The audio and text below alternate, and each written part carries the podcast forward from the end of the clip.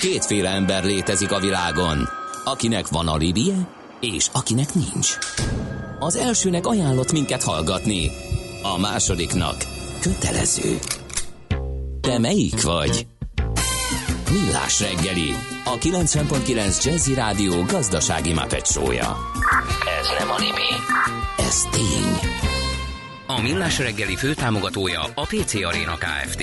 Újítson felújítottra. PC Arena. Felújított prémium számítógépek. Köszönjük a hallgatókat ismét, ez a Millás reggeli itt a 90.9 Jazzin, január 8-a van hétfő reggel 8 óra 10 perc, amikor megyünk tovább Ács Gáborral. És Gede Balázsa. És írnak nekünk a hallgatók is a 0630 20 10 909 re Whatsappon jött, hogy eh, hát ez még korábban, hogy sziasztok, Gárdamon ködös az idő, az út nyákás, a forgalom gyér, aztán, hogy beljebb jött Vassa, tájékoztatott minket, hogy sziasztok, az emetes jól járható, az érde emelkedő, emelkedőtől már sűrű, Barkácsáruháztól beállt 10 km per óra, vény szerint baleset is van. És most a hírek alatt írta, hogy Egér út is döcög a hetestől, ezek tehát a legfrissebbek.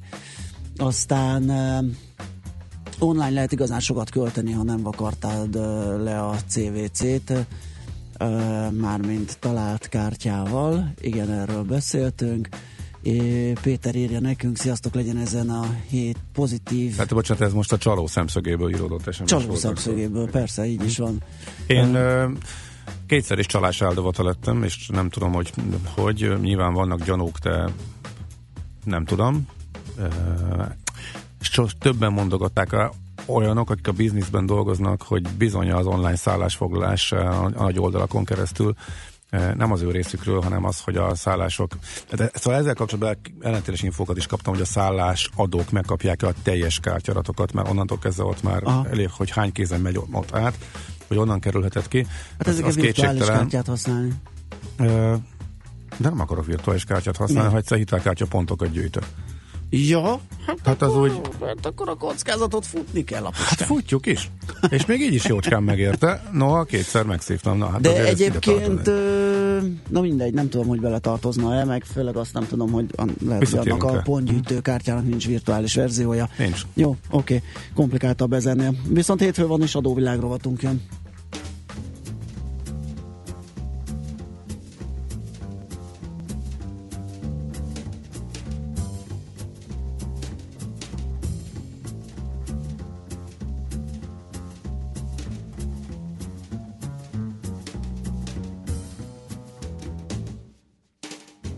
Na, hát kérem szépen, a Gerenti Zoltán, a BDO Magyarország ügyvezetője, adó tanácsadó partnere a telefonvonalunk túlsó végén. Szia, jó reggelt!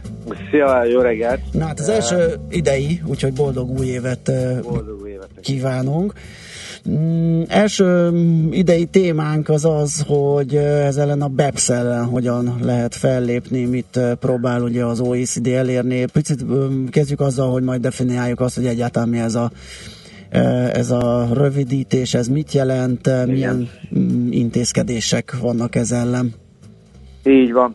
Na, tehát eddig gyakorlatilag mi a közelmúltban, illetve hát az elmúlt tulajdonképpen majdnem másfél évben országokat mutattunk be, és azoknak az országoknak az adóváltozásait, vagy az adórendszerét próbáltuk nagyon röviden kicsit ábrázolni, de nem nagyon beszéltünk azokról az erőkről, vagy azokról a irányokra, amelyek ezeket az országokat formálják. A legutoljára, amikor a, a decemberi sorozatban ilyen kisebb-nagyobb adóparadicsomokat néztünk, illetve olyan alacsony adókulcsú országot, akkor láttuk azt, hogy itt rengeteg dolog úgymond fehéredik, és hát ugye gyanítható, hogy emögött egy jelentős erő van. Na most a világ adózását nagyjából jelenleg hát több irányból befolyásolják, tehát egyrészt lokálisan az egyes országok, de az egyes országokat döntően két, két irányból mozgatják. Egyrésztről az EU-n belül maga az EU, erről majd a következő alkalommal beszélünk, uh-huh. illetve az OECD, mint nemzetközi szervezet, és erről fogunk most beszélni. Na most az OECD az egy 1948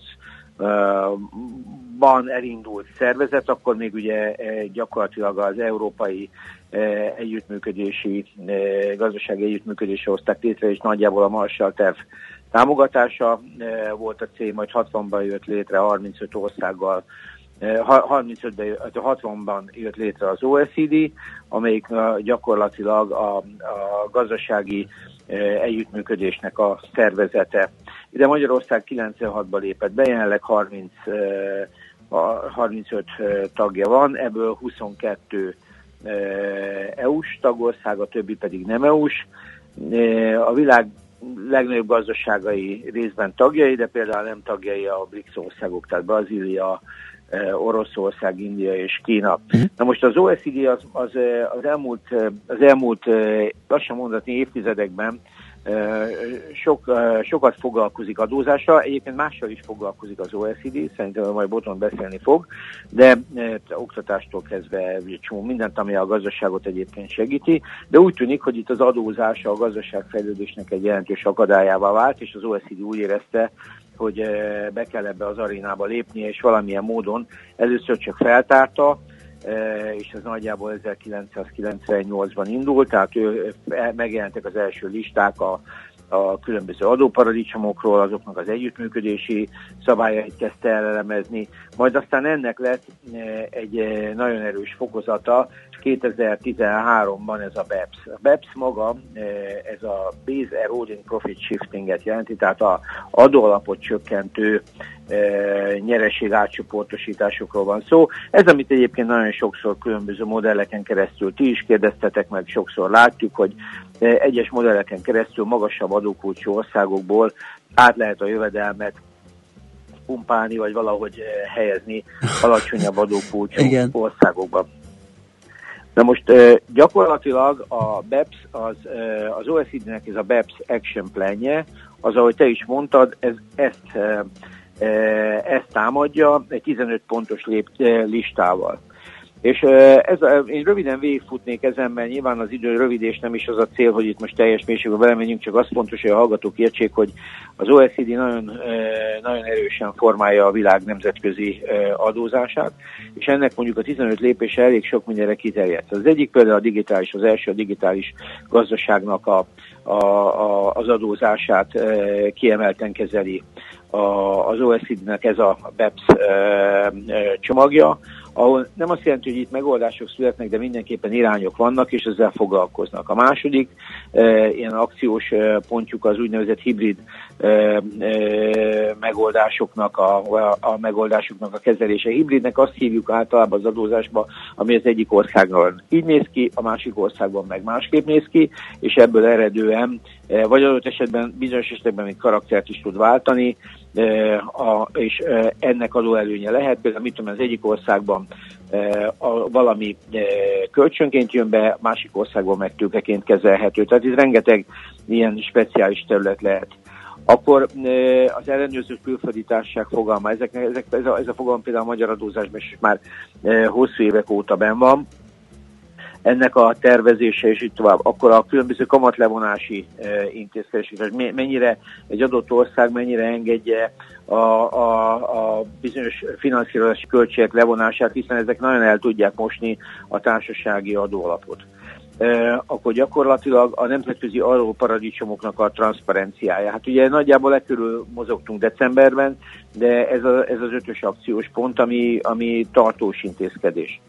A hatos pont az gyakorlatilag a hatos lépés az, hogyan, hogyan adnak országok különböző kettős adóztatási egyezmény kedvezményeket értelmezésben egymásnak, vagy, hogyan, vagy, vagy adott esetben hogyan, hogy, hogy tudnak egyezményeket a saját javukra úgy értelmezni, hogy ez a másiknak esetleg ne legyen megfelelő akkor uh, gyakorlatilag a különböző telephely kiátszási uh, megoldások. Tehát, hogy valaki a telephelynél azt kell tudni adózásban, hogyha valahol uh, egy úgynevezett fix uh, hely jön létre, ahol egy vállalkozó vagy egy vállalkozás uh, tevékenységet végez, ott adóztatási jogok keletkezik annak az országnak, ahol ez létrejön. De ugye itt definiálni kell, hogy mi ez a uh, fix hely, mi, mik a feltételei. És itt azért nagyon eltérőek a szabályok országonként akkor gyakorlatilag az egyik legfontosabb témája volt a BEPS-nek, és az első lépései a transferárazás. Ez már a gyakorlatilag egy nagyon komoly nemzetközi területté nőtte ki magát, és a multinacionális cégektől kezdve most már a helyi magyar cégek is egyébként az úgynevezett kapcsolt felek közötti tranzakciókat, tehát amikor két vállalat közös érdekeltségben van, vagy irányításban, vagy részesedésben, a, gyakorlatilag akkor a tranzakcióit úgy kell adójogi szempontból elszámolni, mintha függetlenek lennének. Akkor gyakorlatilag különböző önkéntes adatszolgáltatási szabályokról beszél a BEPS, különböző, a transferának a különböző dokumentációs normája, ez egy teljesen új csomag, ami egyébként halad, akkor különböző vita megoldásokat az országok között, illetve ami most a legújabb, és ami, ami igazán érdekes, az az, hogy az OECD, amelyik egyébként a világ kettős adóztatási egyezményének a 90%-ának az alapját adta, tehát az OECD-nek van egy mintaegyezmény, amit mhm. az adott országok, még a nem tagországok is nagy szeretettel használnak. Tehát az OECD annak érve, hogy kevés tagja van a hatása e, roppant nagy, nem csak a tagsági lista miatt, hanem egyszerűen azért, mert a tevékenységét nagyon sokan követik, és nem kell ahhoz tagnak lenni, hogy egy adott ország egy OECD kettős adóztatási egyezményt vegyen alapul és kössön meg. Na most ezt úgy kell elképzelni a kettős adóztatási egyezményeket, hogy minden ország köt a másikkal, ebből ez egy ilyen óriási mátrix, amit az OECD most, a, és az a BEPS-nek az utolsó ilyen 15-ös pontja, hogy egy úgynevezett multilaterális egyezményt fejleszten ki, amelyik egyébként gyakorlatilag most már készen áll, és 18-tól gyakorlatilag működésbe is léphet, ami azt jelenti, hogy egy, egy egyezményhez tud több ország csatlakozni. Tehát a bilaterális, amikor két ország köt egymással egyezményt, a multilaterális, amikor több. Ez nyilván egy teljesen új gondolkodás az egyezmények működését tekintve, de mégis azt lehet rá mondani, hogy ez a jövőnek egy érdekes útja. Ezt mi már konferenciákon elemezzük, nézzük, egészen világos, hogy gyakorlatilag ez a modell be fog jönni. Itt a kérdés csak az, hogy ennek a működtetése és a, az ehhez kapcsolódó problémák megoldása az milyen sebességgel fog haladni. Egy biztos, hogy 18-ban, 19-ben ez a kérdés napirendre lesz. Szóval nagyjából ennyit szerettem volna uh-huh. elmondani, talán annak jobb megértésére, hogy amikor az országokat nézzük, akkor nem véletlenszerűek azok a folyamatok, amiket látunk. Tehát a BEPS az az egyik legerősebb hátsó motorja. Hajtóerő, motiváló erő, igen. Így van. Ez egy nagyon szerteágazó és elég kiterjedt tevékenységi kört tartalmaz. Az OECD ezt folyamatosan publikálja, vizsgálja, és segíti az összes részvevőt, tehát ez nem kell feltétlenül tagországnak lennie, de úgy gondolom, hogy ez a szerepe a világ fejlődő, illetve a világ erős gazdaságilag fejlett országainak abszolút érdeke. És ez az, amit látunk, ez az, amit majd jövő héten megnézzünk EU-s oldalról is, uh-huh. hogy az EU mit tesz ezzel párhuzamosan, de azt gondolom, hogy az OECD egy olyan szervezet, amelyik egyébként a, a világadózását hosszú éveken keresztül keres, csak kísérte. Nem volt a gazdasági fejlődésnek ennyire úgy tűnik akadálya, vagy, vagy szempontja az adózás, de már az OECD egyik legfontosabb hatáskörévé vagy tevékenységé vált. Azt tudni kell, hogy az OECD alapvetően iránymutatásokat ad, amit egyébként a G20-ak és az egyéb tagok nemzeti hatáskörben tudnak, illetve a közös platformjaikon keresztül a gyakorlatba átültetni. Tehát az OECD nem képes arra, hogy ő önmagába, önmagába eldöntsön dolgokat. Az OECD egyet tud, hogy javaslatokat készít, amit aztán az adott országok eh, a gyakorlatban átültetnek, és nagyjából ez folyik. Világos. Oké, Zoli, köszönjük szépen, sokkal világosabb a, a, a kép, nagyon jó kis összefoglaló volt. Most hívjuk Botondot, ő pedig egy kis OECD történelemmel fog minket megörvendeztetni. Köszi, köszi még egyszer, köszi jó szépen, munkát, szép napot, szervusz. Gerendi Zoltánnal a BDO Magyarország ügyvezetőjével, adó tanácsadó partnerével beszélgettünk.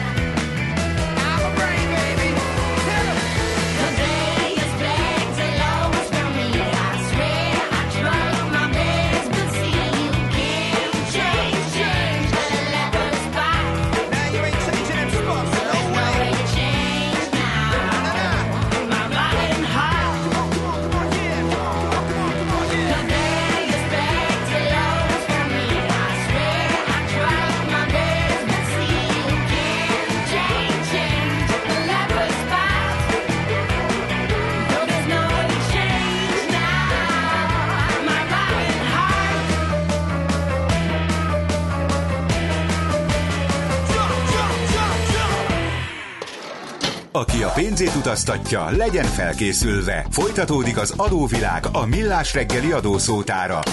Érdekességek, adózási szokások, geopolitikai helyzetkép. Dr. Feledi Botton külpolitikai szakértő, rovat állandó szakértője a telefonvonalunk túlsó végészi a jó reggelt. Sziasztok, jó reggelt kívánok! Na, hát a beps és az OECD-vel foglalkoztunk, itt az előbb már Gerendi Zoli elmondott egy csomó minden, de az OECD eredete, működése, felépítése az, az, az is egy izgalmas téma. Úgyhogy nézzük meg a, a kezdetektől, ami, ha jól tudom, a második világháború utáni nemzetközi segélyprogramig a Marsart elvig nyúlik vissza. Így van, így van. Tehát az OECD is egy azon szervezetek közül, amit a második világháború utáni stabilitás megteremtésére hoztak végre. A Marshall terv volt az a pénzügyi támogatás, amit az Európa, európai országok, nyugat-európaiak újjáépítésére szántak végül. Ugye mi kelet-európaiak, vagyis a vasfüggönyön innen az országok idézőjelben önként nem kértek ebből a pénzből, úgyhogy eh, hát csak a túloldalra ment végül. És erre annak idején az OEEC-t hozták létre, eh, és ez nagyjából 12 év alatt elvégezte a munkáját. Eh, Ez a, ez a munka ez lement, és aztán 1960 környékén kezdtek el arról tárgyalni, hogy vajon hogyan lehetne ezt folytatni. És elég nagy vita, hogy igazából megszüntessék ezt a szervezetet, vagy pedig, eh, vagy pedig átalakítsák, és végül az utóbbi nyert, amint az ábra mutatja, ekkor kapta az OECD nevet. Úgyhogy onnantól kezdve egy ilyen nyugati elitklub lett, ami szépen lassan és folyamatosan bővült, tehát már nem csak az volt a cél, hogy a megalakult akkoriban európai közösségeket és az európai gazdasági térség országait összehozza, hanem ekkor lett csak igazi teljes jogutak például az Egyesült Államok is, hiszen addig ő ennek inkább egy finanszírozója volt. Na, ez a helyzet egyébként annyit nem változott, tehát a mai napig a, az USA a legnagyobb eh, befizető tagállam, tehát még mindig eh, ők fizetik körülbelül eh, ennek a egyötödét, eh, és aztán ezután egyébként Japán következik, következik Németország, Anglia és Franciaország, úgyhogy még mindig eh, a nyugat-európai országok állják itt a cechet. Em, Egy óriási titkársággal működik ugye Párizsban, tehát ez... Ez bocsáss meg, ez a befizetés ez csak a működésre ö, folyik? Mert itt ugye Gerendi Zolival arról beszéltünk, hogy úgy nagyon nem folyik bele konkrétan dolgokba, iránymutatásokat ad, ö, tevékenységeket hangol össze, kereskedelmi pénzügyi gazdasági tevékenységeket, ö, tehát ez működési költség, amit be kell fizetni? Így van, és pont ez az érdekesség az OECD-nek, hogy tehát van ez, mondjuk ez körül évi 350 millió euró Aha. volt nagyságrendben, ami, ami 2016-ban volt ez a működési költség. Ez a titkárság, tehát a főtitkárságnak a működtetése. Az, hogy van egy gyönyörű Párizsi épülete, egy konferencia központja, újságja, elképesztő mennyiségű statisztikája. Eh, Egyébként érdemes a hallgatóknak is megnézni a, a Better Life Indexet, mindenki állítgathatja, hogy neki mi a fontos, a biztonság, vagy a kereset, vagy a lokalitás, azt szerint kidobja, hogy milyen országokba kéne eh, dolgoznia az embernek. Tehát rengeteg mutató. Gyanítatólag ez volt az egyik ok, hogy, a, hogy az átalakításon és a továbbműködésen gondolkodtak, nem? Hogy ez a rengeteg tapasztalat, meg tudás felhalmozódott, és nem akarták lenullázni, vagy csak úgy lezárni, gondolom én. Hát itt nemzetköziként ö, azt kell mondani, hogy ez az egyik olvasat, és így van, tehát hogy volt rengeteg olyan tapasztalat tíz év után, amit érdemes volt összehangolni. A másik pedig az, hogy ugye akkor ez egy európai szervezet volt, Aha. És igazából ma, már ez egy globális szervezet. Tehát a, az OECD gazdaságok azért e, a, világ GDP-nek még mindig meghatározó részét termelik, és azért ennek van egy globális befolyása. Aha.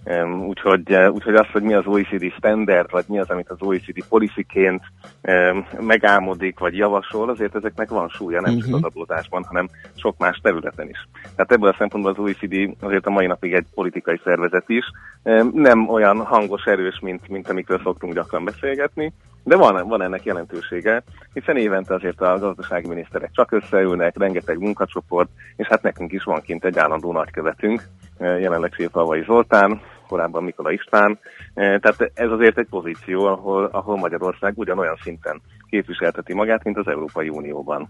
Úgyhogy ebből a szempontból azért nem, nem elhanyagolható, eh, hogy ők itt mit csinálnak. De, A boton most konkrétan jelen per pillanatban, 2018-ban mi a dolga az OECD-nek, és miért jó benne lenni? Ez az államközi kapcsolatoknál, e, ugye azt szoktam mondani, hogy van a sziszi munka. Tehát ami nem látványos, nem lehet fölavatni, e, és általában még aláírni se lehet e, nagy könyvekkel a kezünkbe, de mégis fontos. Tehát azok a kapcsolattartások, hogy hogy egy e, magyar közigazgatási szakember oda tudjon sétálni egy portugálhoz, és kvázi bizalmi légkörben egy e, párizsi folyosón meg tudja kérdezni, hogy nálatok hogy megy, ennek nem tudjuk kellően fölbecsülni a jelentőségét. A hiányát látjuk, de amikor működik szépen csendben, jól, akkor azt nehéz észrevenni. Uh-huh. Tehát Jó. valami ilyesmi az új szín. Jó, tehát nem egy sóhivatal, mert ez fölmerülhet a hallgatóban, hogy egy eszedék ki tudja miért. Igen. igen. Jó. Na, tehát én mindig azt mondom, hogy ezek a nemzetközi intézmények hihetetlen költséghatékonyak, még az Unió is. Azzal, hogy 8%-át a költségvetésének, és szinte ez is eh, csökkenő fordítja a saját működtetésére. Tehát az, hogy az országok ebből mennyi mindent tudnak hazavinni, ha akarnak. Hát más kérdés, hogy melyik ország mennyi, mennyire receptív, vagy csak történelmi hagyományok okán benne van, vagy presztízs kérdésből benne van. De azért itt, ha valaki akar, akkor egy nagyon is hatékony diplomáciát tud kiépíteni, amik igazából hálózatban működnek. Tehát ha végig gondoljátok, ugye Párizs OECD, Strasbourg, eh, Európa Tanács, eh, és utána Brüsszel Európai Tanács. Tehát, hogyha itt ezek az emberek összedolgoznak, akkor tudnak tematizálni, tudnak olyan politikát gyártani, amik mind a három szervezetben konvergálnak. Tehát ennek azért komoly soft power jelentősége van, hogyha lehet így fogalmazni. Uh-huh. Most ami érdekes, hogy ők eh, ugye nem csak a múltból élnek, hanem nem olyan régen kiadtak egy papírt, hogy a világ 2060-ig. Em, Egyébként ezt is nagyon tudom ajánlani, hihetetlen sok mutatóval dolgoznak gazdasági modellekkel, de azért ebben bőven van eh, nagyon komoly politikai következtetés is. És ebben az egyik leg, em, hát számunkra nézve is eh, legnagyobb kihívás az az, hogy még az OECD maga is mindenféle konzervatív hozzáállásával együtt azt jósolja, hogy az OECD-n belül a vagyoni egyenlőtlenségek eh, gyorsabban és nagyobbra tudnak nőni, mint az OECD-n kívül. Ami eh, azért eh, kemény. hát egy, egy, egy olyan, eh, olyan adat, amire a mondat végére saját jelentésükben azt írták, hogy az OECD országokban olyan szintre juthat a vagyoni különbség, mint ma az Egyesült Államokban. Úgyhogy azért ezt megint lehet egy picit ízlelgetni, hogy ezt a trendet állították föl, és egyébként látható módon a, legutóbbi paperjeikben ez egy visszatérő téma, hogy a vagyoni egyenlőtlenség az egyébként eh, a társadalmi stabilitásra hogyan hat, és milyen módokon lehet ezt vajon eh, újra gondolni, és akkor itt ebbe persze belekapcsolódik a mesterséges intelligencia, a robotok adóztatása, meg minden más izgalmas jövőbeli meg futurológiai kérdés a nyakunkba hullik, de ez láthatóan az OECD-t is foglalkoztatja. Na most ez az, amiről egyébként egy tisztviselő itt nálunk a eh, belvárosi szép eh, ezer éves minisztériumi épületben lehet, hogy ritkában tud beszélgetni. Hm. Miközben nem baj, hogyha, hogyha van olyan, aki ezen gondolkozik, mert, Abszolút. eh, mert sokkal drágábban fizetjük meg, hogyha nincsenek erre forgatókönyveink. Igen, igen. Úgyhogy hát Világos. ilyenekre jó. Oké. Okay. Jó van, Botond, ez tök érdekes volt, és tisztában látunk, meg hasznos. Szuper, köszönjük szépen. Köszi szépen, jó munkát, szép napot! Na, jó munkát nektek is, hallgatóknak is, szervusztok! Dr. Feledi Botont külpolitikai szakértő segítségével néztük át az OECD működését. És egyébként, amikor a, a demográfiáról beszéltünk, csak így észesen veszük, hogy és volt egy OECD-s tanulmány, Igen, és, igen, is- igen, és igen. akkor beszélünk Igen, róla egy igen, csomót, és föl igen. sem tűnik, hogy igazából itt mekkora munka van rajta. Pont a nyugdíj téma ugye most a héten. Igen. Illetve a múlt hét végén, amikor beszéltünk róla, az is egy OECD-s demográfiai előrejelzésre alapult egy része a beszélgetésünknek. Mi jó? Oké, okay. akkor mi is jön? Rövid hírek? Uh-huh. Oké, okay, jöjjön. Ma sem maradtunk semmivel adósak. A Millás reggeli világjáró adórovata hangzott el. Jövő héten ismét adóvilág, mert semmi sem biztos, csak az adó. Valahol még az sem. Műsorunkban termék megjelenítést hallhattak. Mindenkinek vannak pénzügyei. Ha van pénze azért, ha nincs, akkor meg azért. A 90.9 Jazzy magyar-magyar gazdasági szótára minden hétköznap élőben segít eligazodni a pénzvilágában. Tősde, depisza, árupiac, makrogazdaság, személyes pénzügyek. Tippek, ötletek, szakértők és egy csipetnyi humor. Millás reggeli, a gazdasági Muppet Show. Minden hétköznap reggel 3.47 héttől 10-ig. A Millás reggeli főtámogatója a PC Arena Kft. Újítson felújítottra. PC Arena. Felújított prémium számítógépek. Több mint 13.400 milliárd forint bevétel érkezett a NAV-hoz tavaly. Ez majdnem 5%-os emelkedés az előző évhez képest. A bevételek növekedésének okai közül az adóügyekért felelős államtitkár az adózói morál javulását emelte ki, hozzátéve, hogy már nem éri meg eltitkolni az adóterheket. Jelentősen nőtt az egynapos sebészeti ellátások aránya. 2010 és 17 között 138 ezerről csak nem 300 ezerre nőtt a számuk. Rétvári Bence az emmi államtitkára közölte, az egynapos ellátások a betegeknek előnyt jelentenek, mivel kisebb megterheléssel járnak, kisebb a műtéti seb, kevesebb időt kell a kórházban tölteni, csökken a gyógyulási idő, kevesebb a szövődmények esélye és kisebb a munkából kiesés időtartama is. Tízszer annyi vakvezető kutyára lenne szükség, mint amennyi van, írja a Magyar Idők. Több mint 80 ezer látássérült ember él Magyarországon. A legfrissebb adatok szerint viszont az országban 178 kutyának van vakvezető tanúsítványa, és 7 kiképző intézmény működik.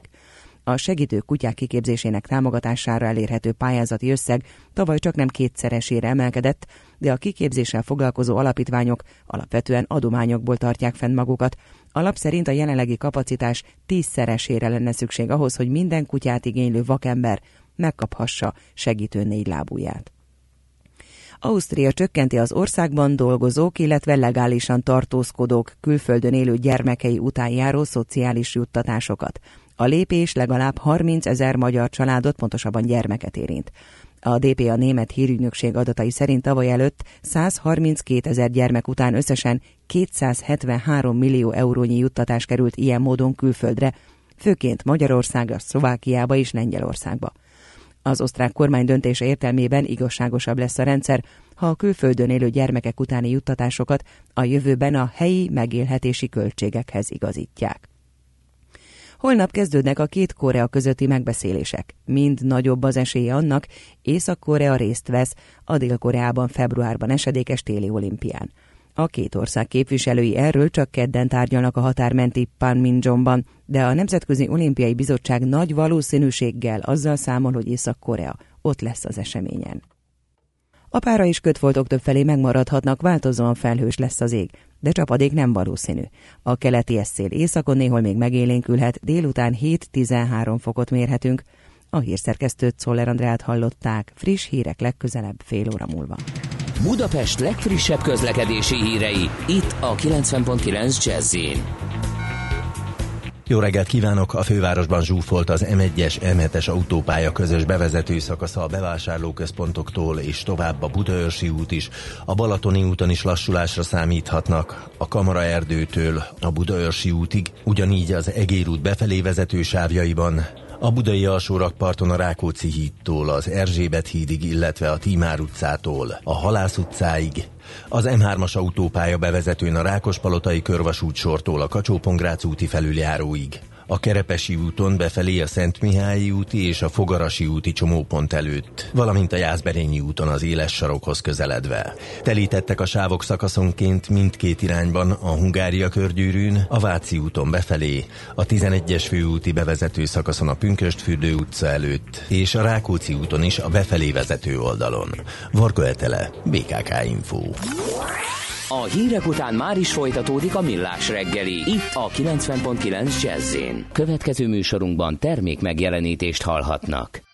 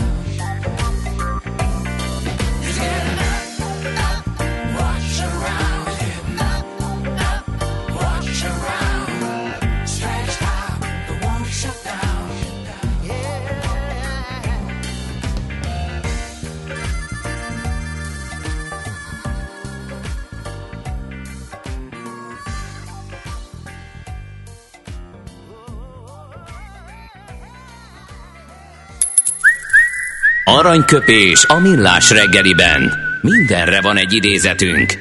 Ez megspórolja az eredeti gondolatokat. De nem mind arany, ami fényli.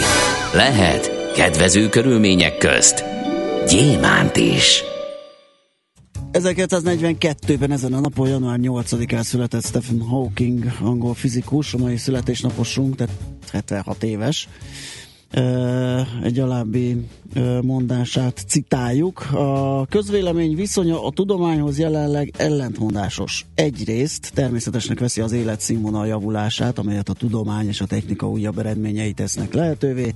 Másrészt viszont bizalmatlan a tudományjal szemben, mert nem érti azt. Hát ezzel nem tudom mit kezdeni, ez egy, ez egy tényleg megfigyelhető jelenség. Az elmúlt két évben már nem hallottunk tőle olyan nagy uh, újdonságokat vagy nyilatkozatokat, ugye? Dehogy de nem, volt, dehogy igen? nem. Hát többek között a, a mesterséges intelligenciáról szóló, ugye, hogy ez veszélyes, kinyithatjuk Pandora szelencéjét, csak óvatosan ja, bánjuk vele. Tavaly még. Aha. Igen, meg, meg szerintem valami mars, mm, vagy valami Fú, nem tudom, de azért azért úgy, úgy mondogatja. Hát nézd, szóval aktív. Aktív, 76 uh-huh. éves, pont azt beszéltük a zene alatt, hogy amikor diagnosztizálták a betegséget, nyilván nem fogadott volna nagy összegben arra, hogy, hogy ekkora kort megélhet. És egyébként hát meg is ragadom az alkalmat, hogy a mindenség elméletét javasolja megtekintésre a róla ja, szóló a film. Uh-huh. Igen, nagyon kiváló, az pont azt az időszakot Igen. fogja át, amikor egyetemre jár, nagyon durván halad a, a, a tudományokban, nagyon jó meglátásai vannak már akkor, és a, ez a betegség úrá lesz rajta.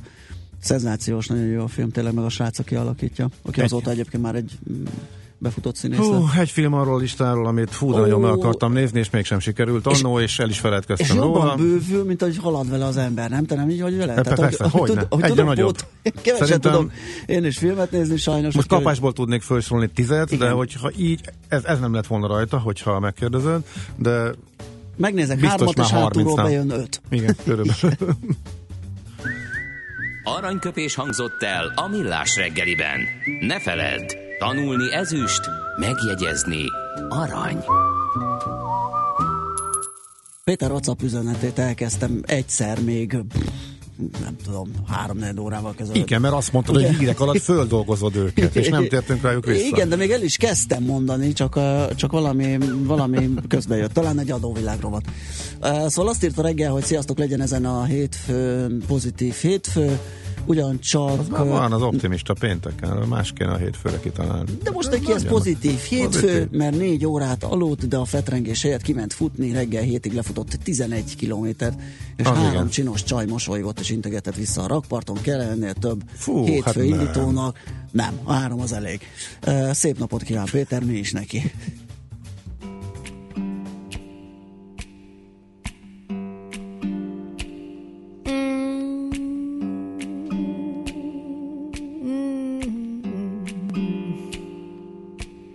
My soul is a weary.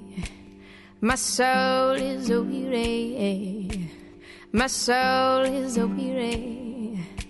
I said my soul is a weary now. Mm.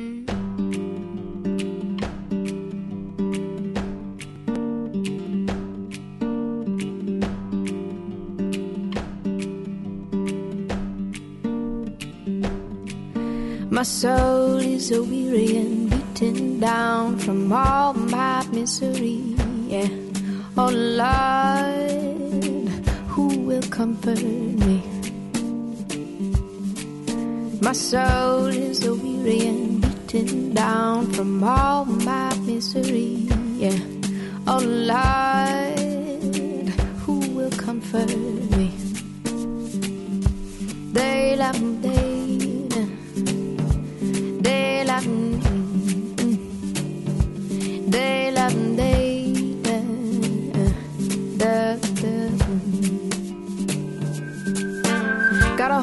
my heart that keeps me bound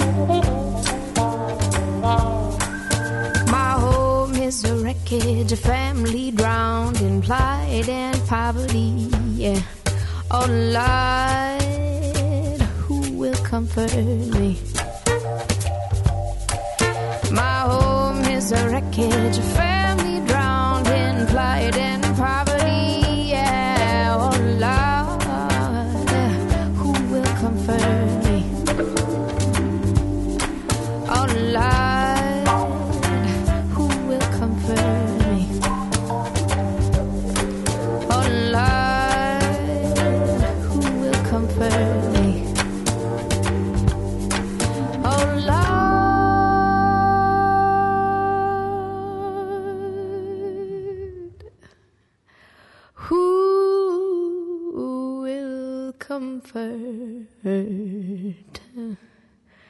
Mm.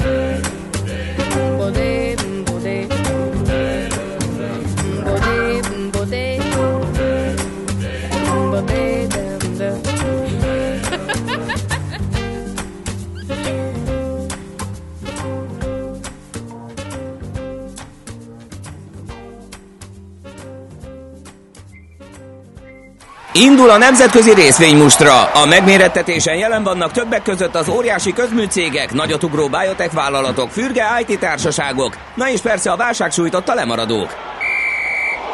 Az esélyekről szakértőinket kérdezzük. Kapcsoljuk a stúdiót. Barát Tibor az Erste befektetési ZRT vezető üzletkötője a vonal túlsó végén. Szavasz, jó reggelt! Jó reggelt kívánok, szervusztok!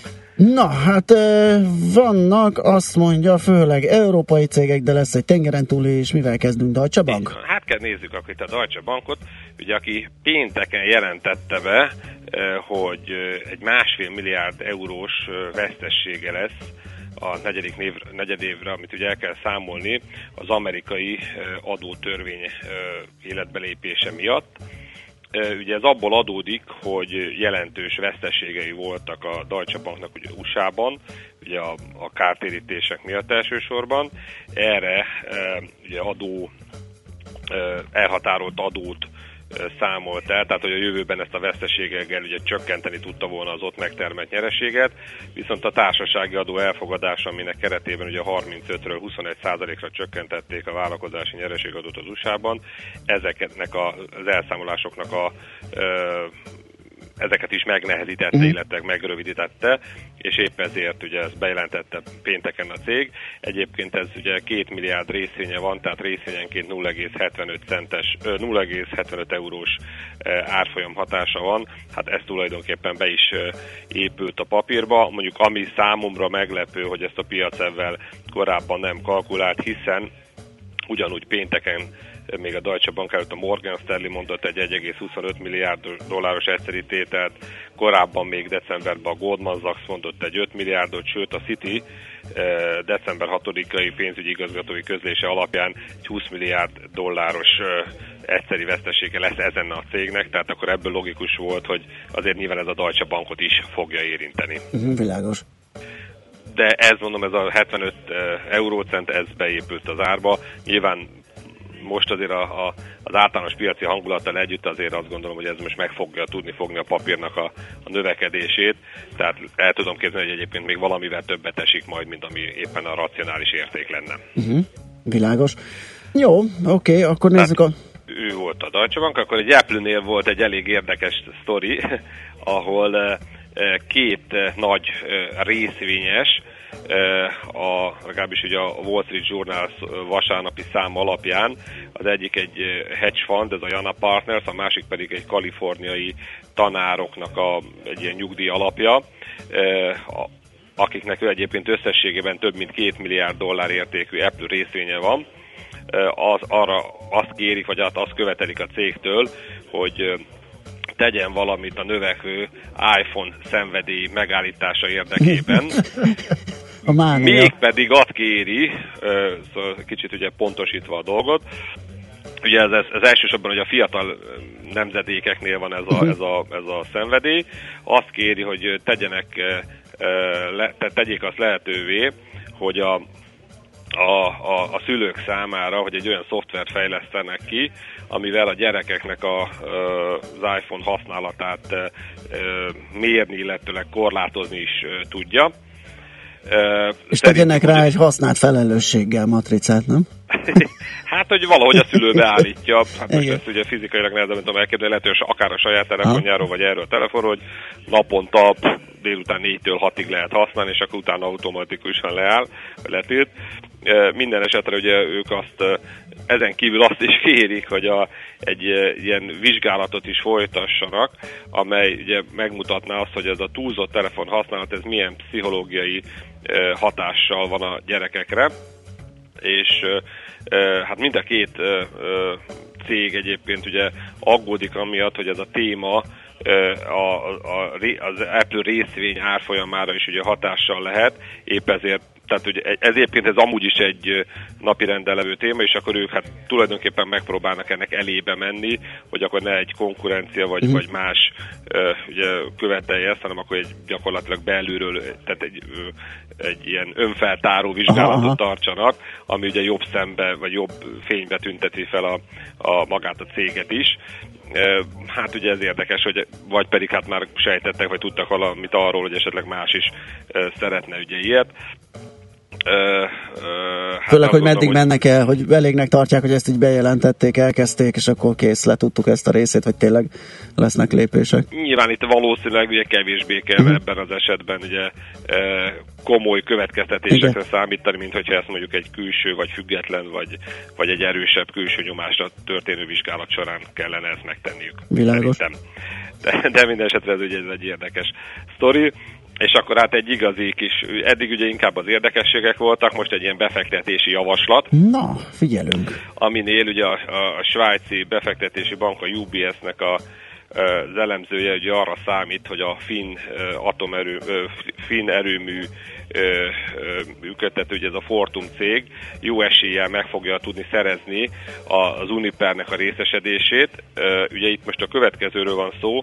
Január 16-áig adott egy 22 eurós vételi ajánlatot az Uniperre, ami egyébként most 25,8 eurónál van úgyhogy hát ennek fejében ugye nem is sokan 0,16% ajánlotta föl a, a részvényeket, viszont a nagy tulajdonossal, az EON-nal ugye megállapodtak korábban, hogy 47%-os az EON tulajdoni hányada az Uniperben, megállapodtak, hogy ők ezt értékesítik a, a Fortumnak, hát abban az eset, és hát ugye az elemző bizik abban, hogy az ár ellenére, ahol most éppen a papír már tart, ugye nem lépnek vissza, mert ebben az esetben minimum 750 millió eurós, illetve bizonyos körülmények fennléte esetén akár másfél milliárd eurós kártérítést is kéne, hogy kövessen az EON, fizessen az EON, sőt, hát ugye az elemző szerint még itt a, a reputációs kár is akkor, amit ugye a, a cég nem engedhet meg magának és akkor szerintem ugye a következő lépés az az lesz, ugye ez január 16-áig e, zajlik le ez, a, ez az ajánlat, Igen. és akkor a következő lépés az az lesz, hogy a,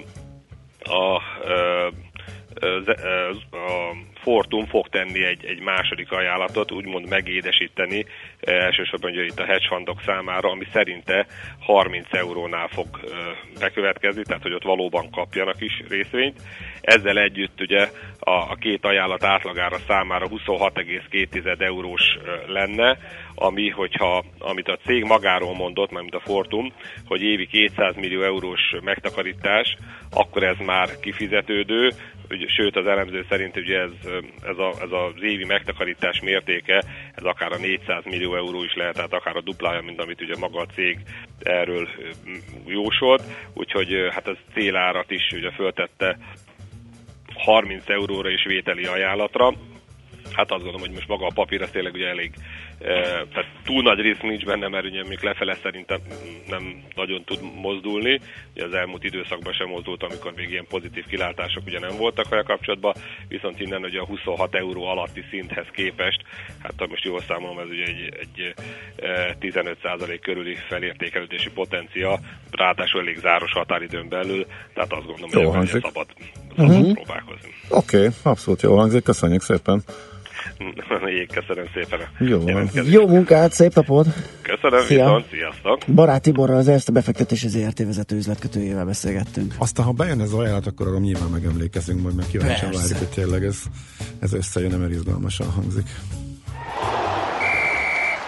A nemzetközi részvénymustra mai fordulója ezzel befejeződött. Nem sokára újabb indulókkal ismerkedhetünk meg. Hát írja egy kedves hallgató, hogyha már Hawkingnál tartunk, itt írta az első felesége egy életrajzi könyvet magukról, azt is érdemes elolvasni, és a film szerinte, szerinte is kiváló. Nem azon alapult a film? Öm, hát azt nem tudom, Mert látod. az rémet, hogy...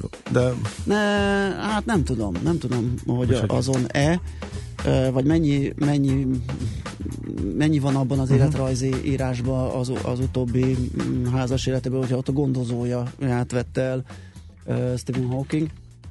De biztos, hogy érdemes elolvasni, úgyhogy megtesszük mi is. Aztán írja valaki, hogy ilyen zenéket hétfőre, hát ez most jött ö, 7 perccel.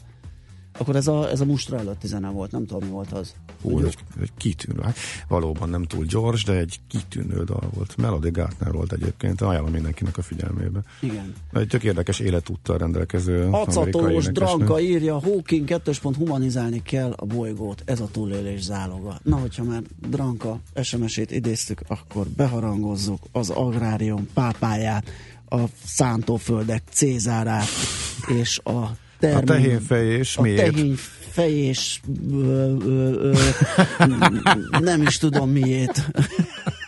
És keresünk valami, jó, és keresünk valami pörgős zenét is. Maci, gazda, rögtön a Czoller Andi által elmondott hírek után.